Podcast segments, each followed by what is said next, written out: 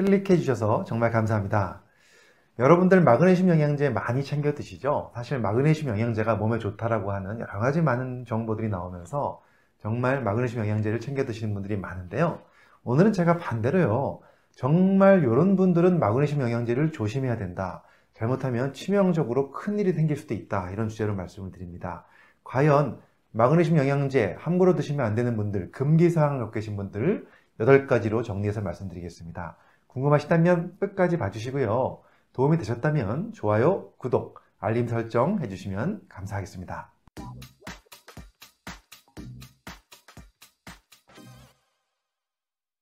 안녕하세요. 교육을 전공한 교육하는 의사, 가정의학과 전문의 이동환입니다.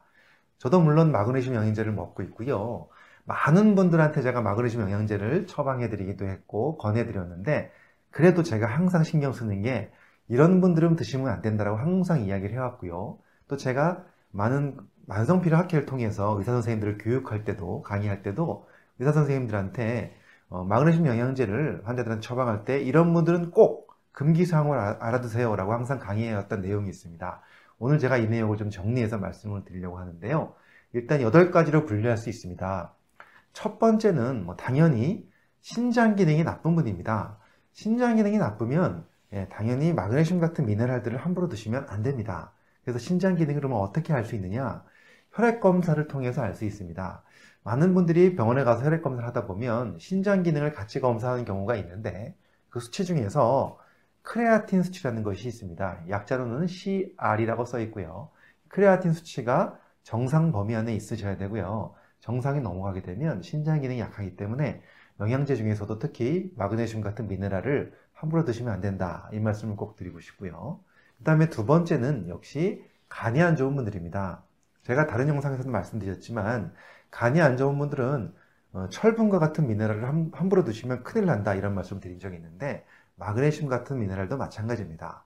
간이 안 좋은 분들 어, 미네랄이 많이 들어있는 영양제는 간에 부담을 줄 수 있기 때문에 항상 조심하셔야 되고 본인의 간 상태를 알고 계셔야 된다. 이 말씀을 드리고 싶습니다. 그 다음에 세 번째부터는 좀 특이한 질병이 나오는데요. 바로 근무력증입니다. 그냥 근력이 떨어져서 근이 무력하다, 근육이 힘이 없다 이런 증상이 아니고요. 근무력증이란 병이 있습니다. 이 병을 진단받은 분들도 마그네슘은 드시지 않는 것이 좋습니다. 왜냐하면 이 마그네슘 자체가 근육 이완을 시켜주면서 오히려 근육 긴장을 막아주는데 근무력증이 있는 분들은 긴장이 너무 완화되기 때문에 안 되는 거죠. 그래서 마그네슘 근무력증 환자분들은 드시면 안 된다 이 말씀 드리고요. 그 다음에 네 번째 여기 해당되는 분들 꽤 있으실 것 같은데 바로 서맥입니다. 서맥이라는 것은 맥박이 느린 분들입니다.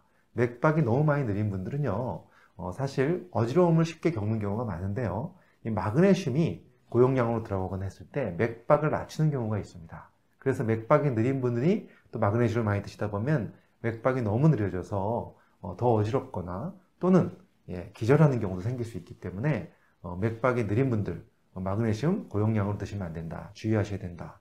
이 말씀 드리고 싶습니다. 그 다음에 다섯 번째는요. 저혈압 환자입니다. 혈압이 너무 낮아서 항상 기력이 없고 어지러우신 분들이 마그네슘 영양제가 들어갔을 때 혈관에 있는 그 근육층이 좀 이완되면서 혈압이 좀 떨어질 수가 있거든요. 그러다 보면 더 혈압이 떨어질 수가 있습니다. 그래서 저혈압인 분들도 마그네슘 영양제는 좀 신경 써서 조심해서 드셔야 된다. 고용량 한꺼번에 드시면 안 된다. 이 말씀을 드리고 싶습니다. 그 다음에 여섯 번째는요. 부정맥 중에서 방실 차단 부정맥이 있는 분들은 주의하셔야 됩니다. 이 방실 차단이라는 것은 심방에서 심실로 이 전기 신호가 가면서 뛰게 해주잖아요. 심장을. 그런데 전도에 장애가 있어서 차단이 돼가지고 심방에서 심실로 가는 전기 자극이 좀 늦게 가는 경우입니다.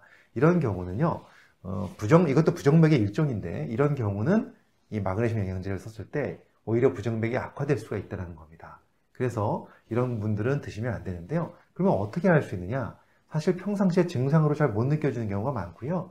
여러분들 검진 받을 때 심전도 검사해 보신 적 있죠? 심전도 검사하면 나옵니다. 그래서 심전도를 검사해 보시고 이렇게 상담을 받아보신 분들은 아 내가 지금 부정맥을 가지고 있고 부정맥 중에서도 방실 차단 부정맥이었다 이런 이야기를 들으셨던 분들은 마그네슘을 함부로 드시면 안 된다 이 말씀을 드리고 싶습니다. 그 다음에 일곱 번째는 장마비 상태입니다. 사실 장마비가 아무나 오는 건 아니지만 그래도 이제 문제가 생겨서 장에 근육에 문제가 생겨서 장이 잘 움직이지 않아서 어, 가스도 안 나오고 변도 안 나오고 이렇게 장이 마비된 상태 있잖아요. 이런 상태에서는요 마그네슘 영양제가 들어갔을 때 오히려 근육을 이완시켜주는 효과를 하기 때문에 장마비 증상이 악화될 수 있다는 겁니다. 그래서 장마비 상태에도 마그네슘을 함부로 쓰면 안 된다 이 말씀을 드리고요.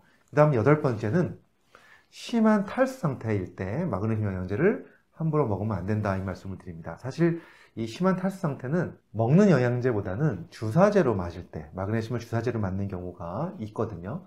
영양치료하는 과정에서 그럴 때 주의하셔야 되는 하나의 문제점이기도 합니다. 사실 탈수가 심하면 우리가 수액으로서 탈수 상태를 좋게 해주는데 이때 수액에다가 수액을 맞는 겸에 어, 마그네슘 같은 영양제를 섞어서 맞게 되는 경우가 간혹 있을 수 있습니다. 그럴 때 어, 탈수 상태가 심한 상태에서는 그런 영양제들이 같이 섞이게 되면 수액의 농도가 증가하면서 오히려 탈수 상태가 안 좋아질 수도 있다는 거죠. 그래서 그런 경우에는 일단은 그냥 일반적인 수액으로 먼저 탈수를 좀 좋게 해주고 나서 그 다음에 마그네슘 주사를 맞는 게 맞죠. 사실 여기서는 제가 마그네슘 주사 얘기를 드릴 필요는 없지만 어, 오히려 일반인 분들도 마찬가지입니다. 어, 병원이 아니라 본인이 탈수가 심하면 이런 영양제를 먼저 먹을 것이 아니라 물을 많이 마시거나 수액을 맞아서 탈수 상태가 좋아진 다음에 그 다음에 다른 영양제를 드시는 것이 맞다. 이 말씀을 드리고 싶습니다. 제가 오늘 8가지 정리해서 말씀을 드렸는데요. 그 외에 또 한 가지 어, 추가적으로 말씀을 드린다면 이것은 뭐 8가지 해당이 안 되는데도 불구하고 마그네슘 영양제를 먹었을 때 몸에서 이상 반응, 부작용이 나타난다 한다면 반드시 어, 한번 체크를 해봐야 되겠죠. 마그네슘 영양제가 나한테 안 맞는 것이 아닌가. 또는 또 그럴 경우에는 제품을 조금 다른 상표로 바꿔보는 것도 도움이 됩니다. 왜냐하면 마그네슘 성분 때문에 그런 것이 아니라 거기에 같이 첨가된 다른 성분 때문에 그럴 수도 있기 때문이죠. 그래서 바꿔보고 이런 식으로 해서 자기한테 부작용이 생긴다면 어, 이런 해, 여기 8가지 해당이 안 되더라도 반드시 한번 꼭 조심해서 체크해 보셔야 된다. 이 말씀을 드리고 싶습니다. 오늘 제가 이 마그네슘 영양제 함부로 드시면 안 되는 분들에 대해서 말씀을 드렸는데요. 어, 8가지에 해당되지 않는 분들은 좀 뭐 여유 있게 드셔도 되겠지만 해당되시는 분들은 아무리 좋은 영양제라도 어, 문제를 일으킬 수 있기 때문에 항상 조심하셔야 된다. 함부로 드시면 안 된다. 이 말씀 꼭 명심하시면서 영양제 잘 건강하게 드시면서 또 건강한 생활 하셨으면 좋겠습니다. 감사합니다.